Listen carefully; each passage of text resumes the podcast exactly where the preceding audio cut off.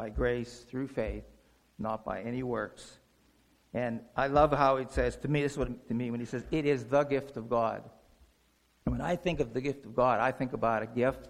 Maybe in Christmas sometime or a birthday, there was that one gift, you know, that you wanted. Um, and it was more special than everything else. Remember the Christmas story, the movie, how the Ralphie, he wanted the uh, BB gun. And that was, I mean, he got all kind of gifts, but that was the gift. And when he got that, he was so excited, and maybe you felt like that. And when he says, he doesn't say a gift of God in this, he says the gift of God. And what greater gift can be God's grace? Because it's undeserved. We don't deserve it. I don't deserve it. But he gives us this gift because he died on the cross for us. And when we accept him, he gives us this wonderful gift. Uh, so I wanted to go to Galatians. And he talks in chapter 1 in Galatians, and you'll see this come up a couple of the times. But in verse 3, grace and peace to you from God our Father and the Lord Jesus Christ, who gave himself for our sins to rescue us from the present evil age. Now, I'm not a deep theologian or anything, but here's a deep theological question for you. All right? Why did Christ come to rescue us? And the deep theological answer is because we needed to be rescued. Right? We were sinners, and we cannot break that chain of anything dealing with sin without Christ and His sacrifice. And it says He gave us for Him. A lot of people believe that you know we're saved by grace, or we're saved, but um,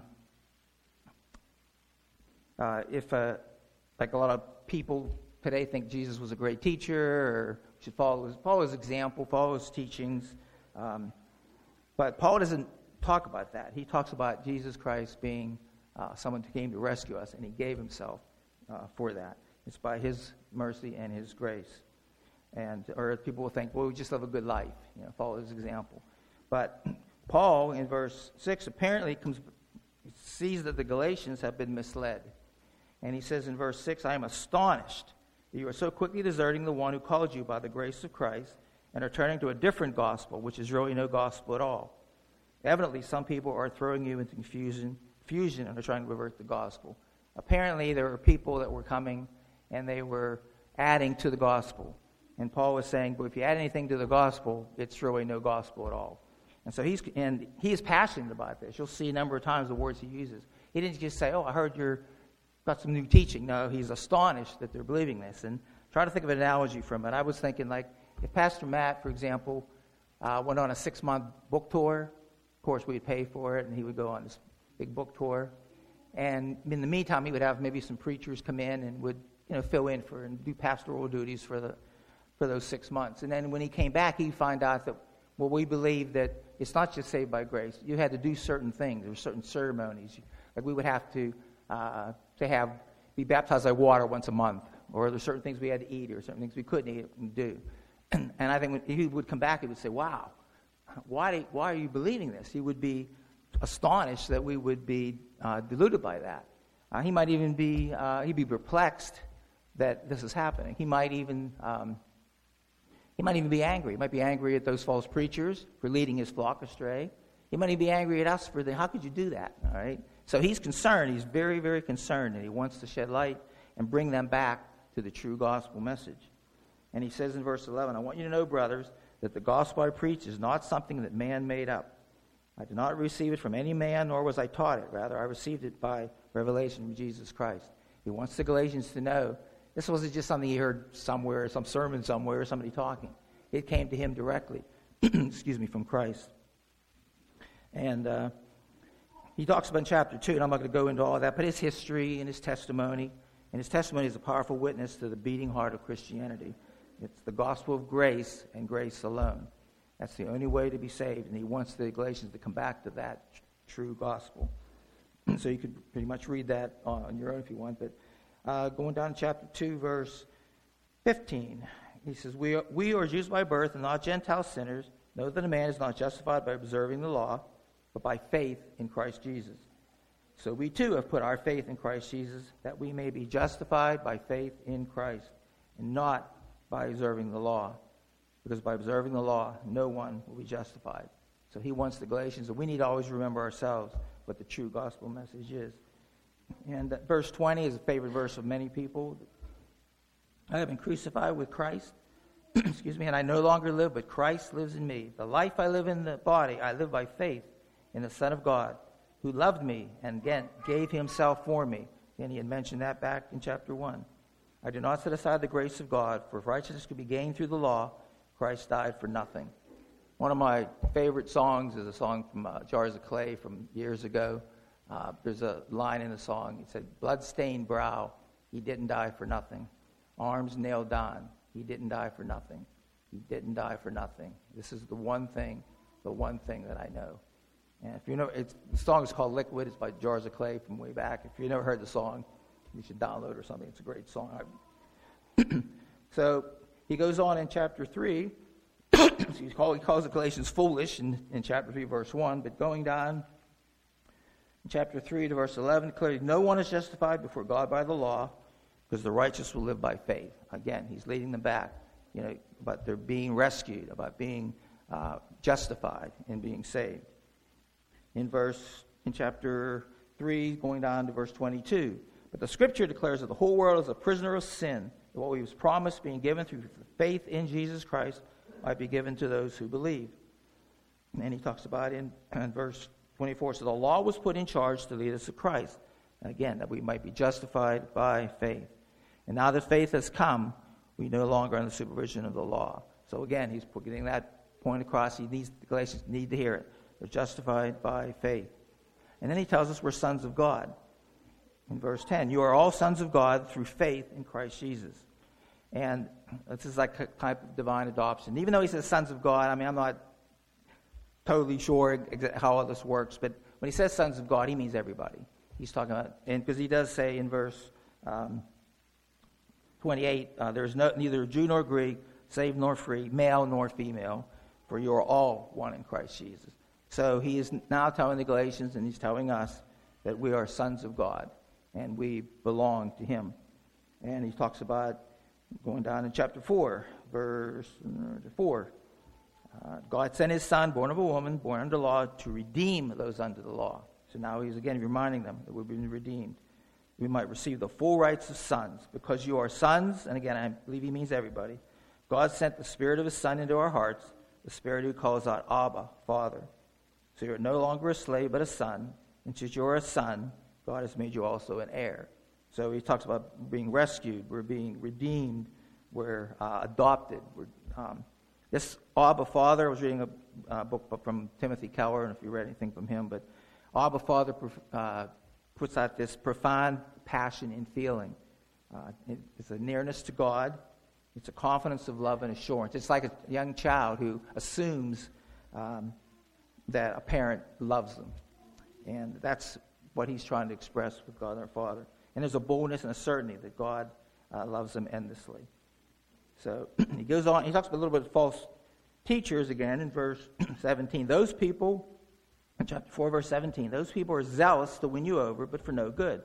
What they want is to alienate you from us so that you may be zealous for them. So, this thing about false teachers is touched on briefly, but they want you to be zealous for them. That's what Paul is, is saying. And we need to be careful of that today because there's a lot of stuff out there that we need to just be careful of. Um, but what they want to do is win you over. They, they may even build you up, flatter us, is what they were doing to the Galatians. And then why would they build you up? Why would they flatter? us, well, then, then we would flatter them and make something big out of them. They need to be uh, adored and they need to be obeyed. And then, when you do that, then you'll be blessed by God. And Paul is totally against that. He's deeply concerned about this. Uh, and the failure to grasp the gospel, he's telling them basically, it causes uh, it causes us to take our eyes off the, of the kingdom of God and uh, who we are in Christ. And we need to be uh, careful about, uh, about that today as well. And on a little sidebar, little sermon, uh, there was on a Christmas, or New Year's Day a couple years ago, I was listening to Christian radio, and, and uh, Bart Millard, he's the lead singer of MercyMe, and you know MercyMe, a Christian contemporary group. He was talking about he had some young children, and he was talking about uh, there are a lot of voices out there that at your children. You know, there's Hollywood, you know, there's the media, there are glamour magazines, they're telling you what you should be like and what you should do. Um, And he was concerned about that. And what he said, and I always remember this, and this is a lesson for parents and grandparents, and remember it, that he, he said, I want to be the louder voice in my children's lives. So whatever voices, whatever messages they were getting from others, he wanted to make sure that they knew how that they were accepted, that they were loved, uh, that their, what their value was, um, and he also wanted to know, of course, about uh, Jesus Christ, that that relationship with Christ and their identity is in Christ. And I always remember that. So I throw that out there. Always be the louder voice in your ch- children's lives, parents' lives, or anybody you're in contact with.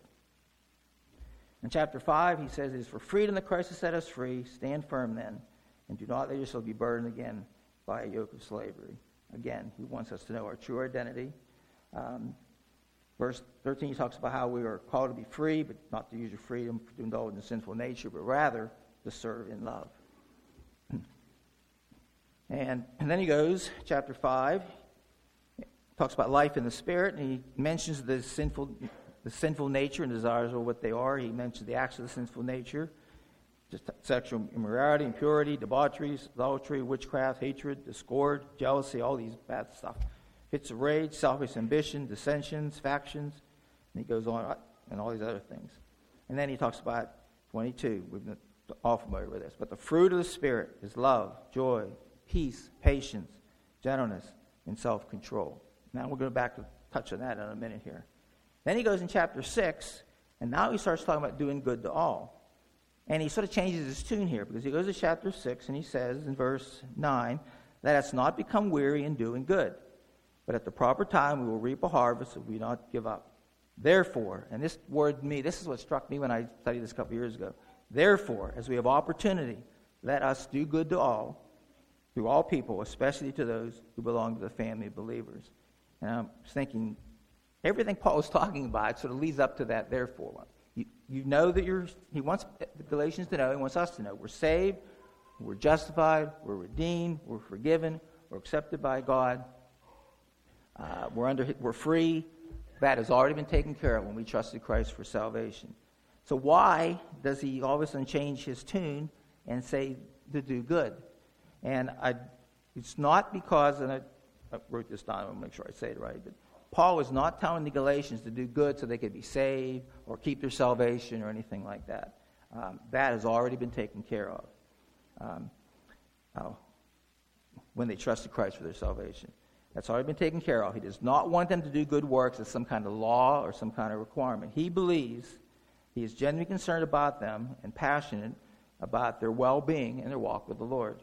He wants them to do good works because he believes that is the best way for them to care for each other, to grow, and to prosper in their faith and their daily lives. He wants them to do good works not as some requirement, but so that they will help each other and love each other and be strong in the Lord together. And that always sort of struck me. I, when I learned, I read a couple years ago, I don't remember what, who the author was, but he talked about um, preaching the gospel to yourself on a daily basis. And I sort of turned into prayer. And I always, like I would say, you know, Jesus, thank you for dying on the cross for my sins. Thank you for taking the penalty of my sins on the cross. Uh, you know, I'm justified, I'm saved, I'm redeemed. Um, you love me, you accept me. Well, I just love this hymn we sang. Jesus loves even me, he accepts even me. Uh, and I always th- and I pray that and I thank God for that. And then I ask God for the, the, the opportunity to, just to do good whenever it comes up. I, I mentioned this to Carolyn Dobo uh, a couple years ago when I had been studying this. She was working as a the, uh, computer, the monitor in a computer lab. And I said, I wanted to simplify my Christian life some. And I was talking about how, um, you, know, you know, I know I'm saved and that's taken care of. So instead of getting too complicated, just do good as God gives you opportunities. And I mentioned that to Carolyn. And she was in, the, and I had, I was subbing at West Branch, and I had a class in the computer lab. Well, a young lady came in, and she needed help with a paper she was writing. So Carolyn went over, and they sat at the computer, and Carolyn patiently just helped her with that paper. And when she was done, she came over and I said, Carolyn, what did you just do? And she looked at me like, you know.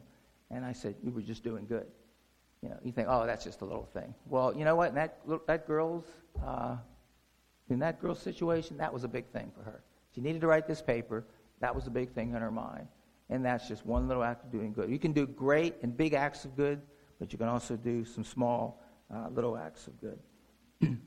so, and, and, just going back a little bit to um, the fruits of the Spirit. If, if the fruits of the Spirit are evident in our lives, back to verse 22 love, joy, peace, patience, kindness, goodness, faithfulness, gentleness, self control. I mean, if those are evident in our lives, we're doing good. And how, do, how does that fruit of the Spirit grow? And again, reading from Timothy Keller, I read from him.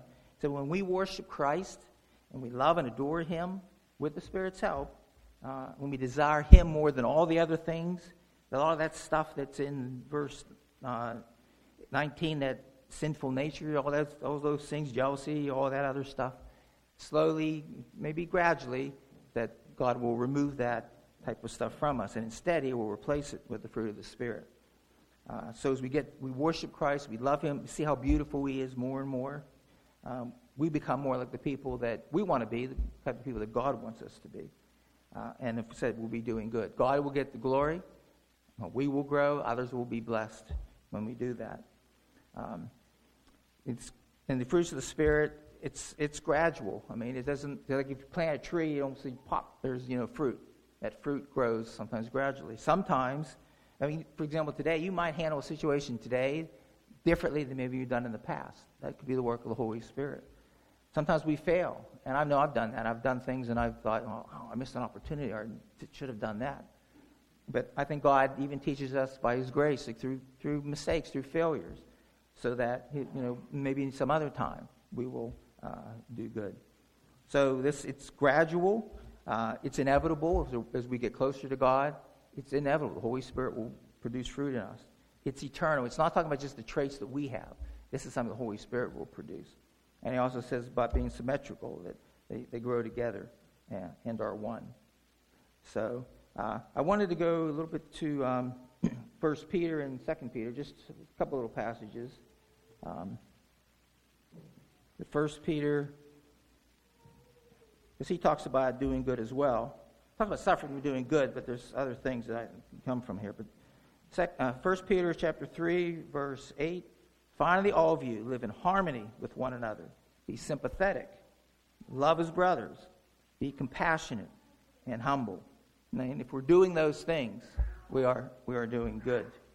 And uh, I had a couple little examples of just little things, but things that meant something to me.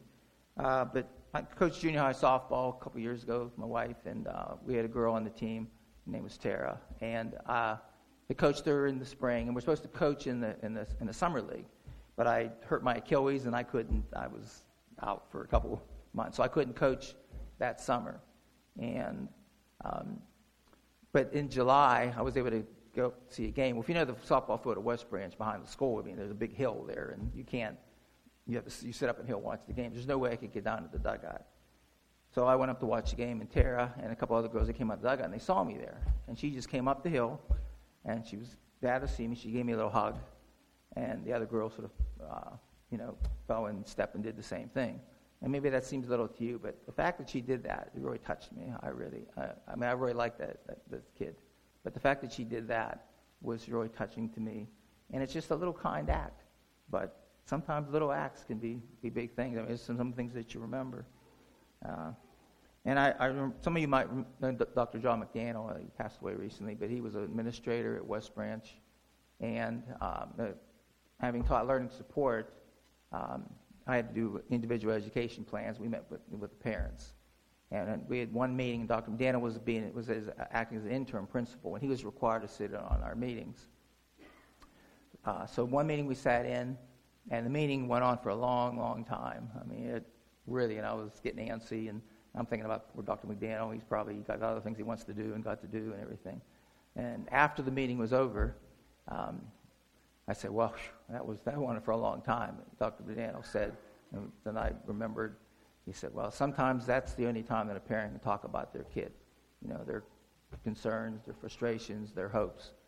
So other than feeling like a heel, I learned, a, you know, I learned a good lesson from that. I'm thinking he's all antsy as well, and he wants to get on to something else. But he's sitting there. What's he doing? He's being compassionate, and he's showing kindness just by listening there. Sometimes, you know, listening to somebody is the only thing you can do. I mean, you can pray, But like said when Tara came up to me to give me a hug, she wasn't anything else she could do, but it was just a little kind act, a little act of sympathy. And I thought that Dr. Dano showed me that as well. And one thing I've learned to do is hard to do is just really just to listen to somebody. I've had kids in the past who they would come up and they would talk to you at school, and um, you know your mind's going to a hundred different things, and the kid would talk to you, and they would keep talking, and they would keep sharing, and, and I had to stop and think, whoa, this kid wants to share something. I had to stop what I was doing, and that happened a couple weeks ago, and I was subbing. subbing. I'm getting ready for the lesson, and and, and the uh, this girl starts talking to me, and she tells me something, she tells me something else, and something else, and I, I thought, oh, she wants, she wants to share. That was important to her. And I, I said, it's not easy for me, and I've had to learn this, but you have to stop and just give that person your undivided attention.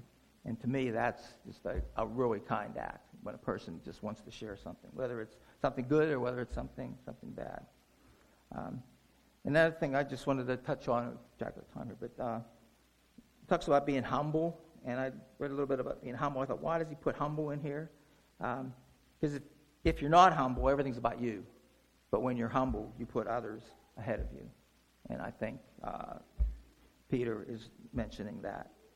And in, not to get too much deeper in that, but he does talk about in verse, in chapter 3, verse 16, but in your heart set apart Christ as Lord, always be prepared to give an answer to everyone who asks you to give the reasons for the hope that you have. And it makes me think, is there be any other kinder act than when someone wants to know what's different about us or what we have to share Christ with us? Is there a no, more ultimate kind act? And uh, going to 2 Peter a little bit. And there's something also we need to know and in chapter 2, verse 1 that I've learned. He says in verse 3 in 2 Peter chapter 1 His divine power has given us everything we need for life and godliness through our knowledge of Him who called us by His own glory and goodness. This isn't something we don't have to try to conjure up trying to do good. Uh, God has given us what we need. So, what we need to do, and what I need to do, is ask for opportunities. And God will give you opportunities to do kind acts. And it could be something very simple, it could be something even bigger. But uh, He will give us what we need when those situations come up. We don't have to think, well, what's going to happen? No, God, God will, and He will. Again, sometimes we may fail, but God will teach us and He, he will grow us. And I thought how that's important. And in chapter 1, verse 5, for this very reason, make every effort to add to your faith goodness, into goodness knowledge, into knowledge self control, into self control perseverance, into perseverance godliness, into godliness brotherly kindness, into brotherly kindness love. And again, if we're doing those things, we're doing good. And I, perseverance seemed a little bit sort of strange. It was like out of place maybe in this. But I guess perseverance has that never give up type attitude. There was a novelist by the name of Irving Stone. You've heard of him. He, he's written historical uh, novels like um, people like uh, Lincoln, Van Gogh, Michelangelo. And he said this I write about people who sometimes in their life have a vision or dream of something that should be accomplished, and then they go to work. They are beaten over the head, knocked down, vilified, and for years they get nowhere. But every time they get knocked down, they stand up. You cannot destroy those people. At the end of their lives, they've accomplished some modest part of what they set out to do. And again, it's, is this, he's saying this uh, as Christians. I mean, Peter's talking about it. James talks about perseverance. It's the attitude of never giving up. Uh, maybe sometimes you feel when you're doing something, what's the, what's the sense of doing it? But you get that sense of perseverance, and I think that's why Peter puts that in there. a couple examples that there's a man by the name of Jason Brown he was uh, in the NFL. He played with the Rams, um, but he was felt he was being called by God to be a farmer. And he and his wife, he left the NFL, and he and his wife purchased a thousand acre farm in uh, North Carolina. And he felt that God was telling him to give the first fruits of, of uh, whatever he grew uh, to feed the hungry and also witness of Christ's love. His first harvest was in 2004. He did in 120,000 pounds of sweet potatoes and among and some other things. Uh, he gave these to food banks. And he also uses volunteers, and he talks about the volunteers. Uh, they were there, their heart was there to serve them. And, I, and I, this was on the, uh, I think, CBS Evening News. They had, a, I think, a, a year or two ago. And he had this quote that I really liked. And it says, When I think about a life of greatness, I think about a life of service. And I thought, this is just a great example of someone who is just doing good.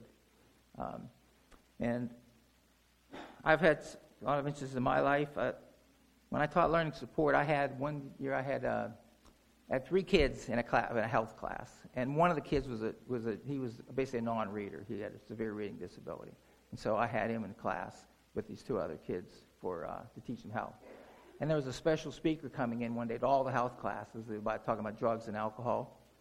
And so I wanted to take my three kids over, so we went to a regular health class. And the, you know, the, the door was over here, and over the window was over here, and at the, first three seats, my three kids sat. And there was, uh, I won't say the names, but there's a J, and then there was a G, and that was a boy with a, a severe reading problem. And in the front seat was a was a girl, and, i and i her name was Val. So the speaker came in and he talked about drugs and alcohol, and he handed out a worksheet, and it was a quiz. And one of the kids filled out the quiz, and then he was going up and down the rows asking each kid to read their question and give the answer. And I'm thinking, oh, if we get to this G kid here, it's going to be embarrassing. So they go up and down the aisle, and then he got to the kid behind uh, G, who can um, just say J for, uh, and he read his question. I'm thinking, oh, what am I going to do? But be, and as soon as he was done, when it was next time, the girl in front of him started reading her question. You know, she knew that he had a reading problem, and she was not going to let him be embarrassed. And she immediately read that question, and I thought that was one of the greatest things I've ever I've ever seen. It was such a, maybe a little thing, but it was such a great thing. You talk about heroes. That girl to me today is still a hero, but how she you know, she did that. And I'll give you a, maybe a funny story. I've told this to some people. Um, I grew up as a, in a Catholic church, and I went to a Catholic parochial school. I've told John, I've told other people, as in Pastor Matt. But uh, there are two, two nuns I wanted to talk about. One is, I'll just say Sister A. I don't want to use her first name. But um, if, you, if you look up the history of the Catholic Church, there's probably a chapter on the worst altar boy ever, and that was probably me, because I was always making mistakes. You know, and, sir, I'm glad we didn't have to do that here. But and one day I made a lot of mistakes, and Sister A was in charge of this. And, um, you know, it was bad because I was making mistakes, and in the first couple pews were all these nuns, and they were laughing at me. So when you got all the sisters laughing at you, you know it's not going too well. And then afterwards, we went in to change out of our get up, whatever it was, Rose, I guess. Well, she came in and she just glared at me, and I, I felt the wrath of God in her eyes that day, I tell you. and then I had her in class, and then one day, I don't know why, but she wanted to change the seating arrangement. So we all stood up around the room, and I don't know why she was changing that. We were all scared to death of her. But what she would do is she would call somebody's name, and he'd sit in a chair. He'd call somebody else's name, and they'd skip a seat, and then sit in the next seat. And then she'd call somebody else's name, skip a seat, and that kid would sit there. So they went up and down, and when she called my name, uh, I sat directly behind the kid in front of me. And she came up to me and she, and she looked at me and she said, We're skipping seats, goon. and I thought, Ooh. now, if she called me a moron or an idiot, I could understand that, but goon took, me, took it to a different level, I thought. Um, but um, uh, it's not that it affected me that much, it's just that I remember 50 years later. uh, but I also had another uh, sister in eighth grade, and she was named Sister Malachi. And we all love Sister Malachi. The first week of school we had in eighth grade, she just told stories the whole week. It was, we loved her. She was a great teacher. And we, were, we had safety patrols at our school. We didn't have lunch. Uh, our cafeteria would home for lunch. And we had safety patrols over different kids we were assigned. We go to street corners and wear a little safety belt and help kids cross the street before school, at lunchtime, and after school. And I was a substitute safety patrol. But one day we were uh, at a meeting, I guess a reorganizational meeting or something, and Sister Malachi said, uh, Well, I want to give Dave Catanzaro his own rod because he's pretty responsible. And it was like, What? She called me responsible. The fact that Sister Malachi would say that.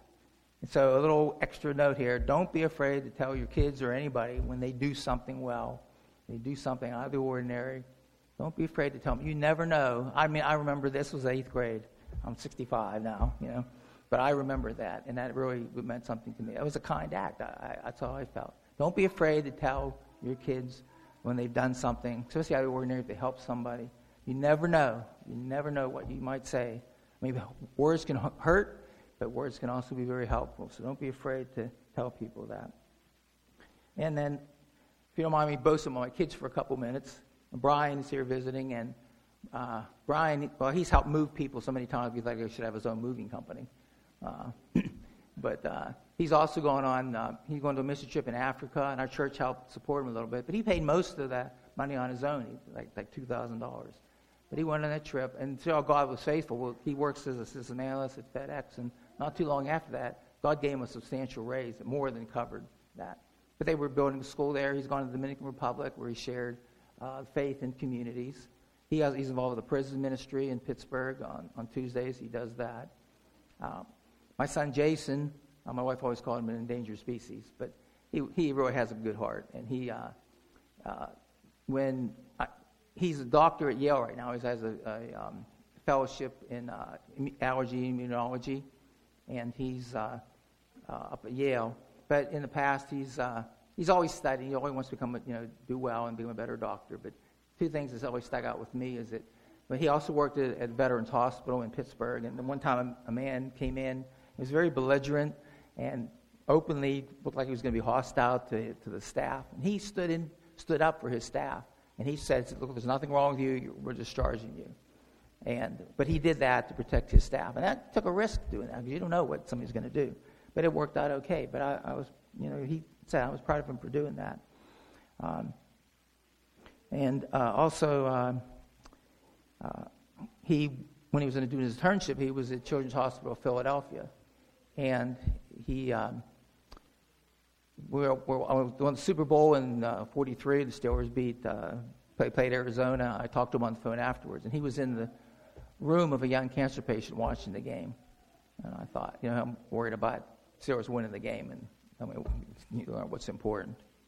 And then my daughter Bethany, I mean, uh, she uh, went to China. She, you know, our church helped support her. She spent two weeks there teaching English and sharing.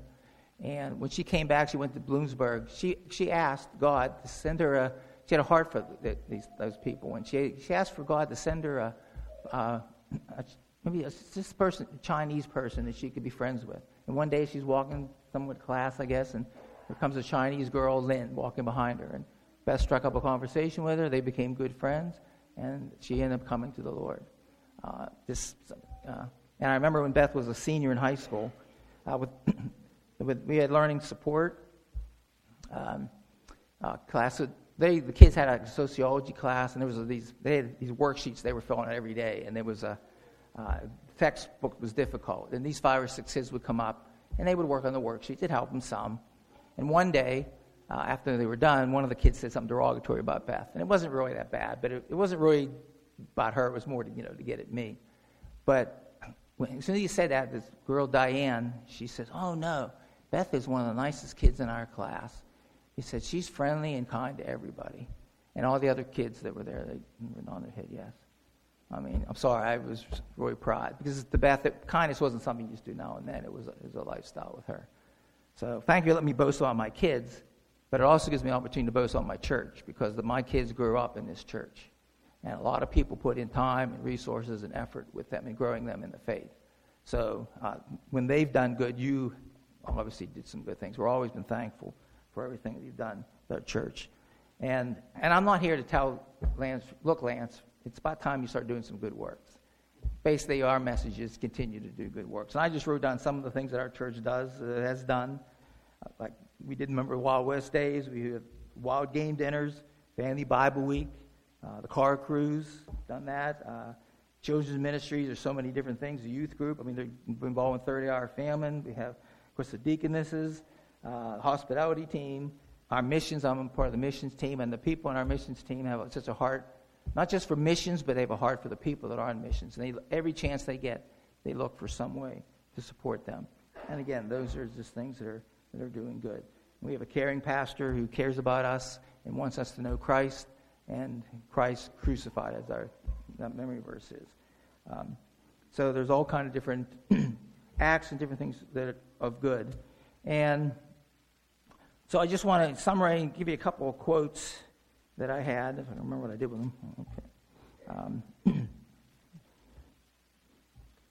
again, you don't have to do necessarily big acts of good. They can be little things. Oh, we, I'm a, the missionaries. We've got the Louisiana trip coming up, and we've had people doing missions trips. I mean, so many different things of people have done. I, and I'm, I know I've forgotten some other ones.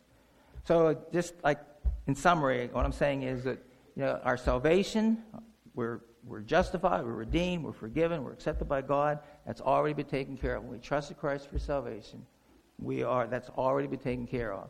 Therefore, we can do good and ask God for opportunities uh, and for what we need and to you know to do good in those opportunities. And there was a quote from uh, Dr. Ben Carson uh, on the internet a couple weeks ago, and he wrote this. He said, "While um, much of America seems to be getting more and more divisive." I'm going to be holding doors for strangers, letting other people uh, cut in front of me in traffic, greeting all I meet, exercising patience with others, and smiling at strangers. I'll do this as long as I have the opportunity. I will not stand idly by and let children live in a world where unconditional love is invisible and being rude is acceptable. Uh, he said, Join me in showing love and respect for others. Love must begin somewhere, and love will overcome hate. And I've always, uh, I've like, uh, I thought that was a great quote. And then uh, I have a quote from John Wesley that uh, my wife showed me, and I thought it was great. He said, Do all the good you can, by all the means you can, in all the ways you can, in all the places you can, at all the times you can, uh, to all the people you can, as long as ever you can. So be secure in your faith, that you know Christ, that you're, you're saved, you're redeemed, and therefore do good works so that uh, you'll be blessed, others, God will be glorified, and maybe others will see this, and maybe they'll be drawn to know the God that we know.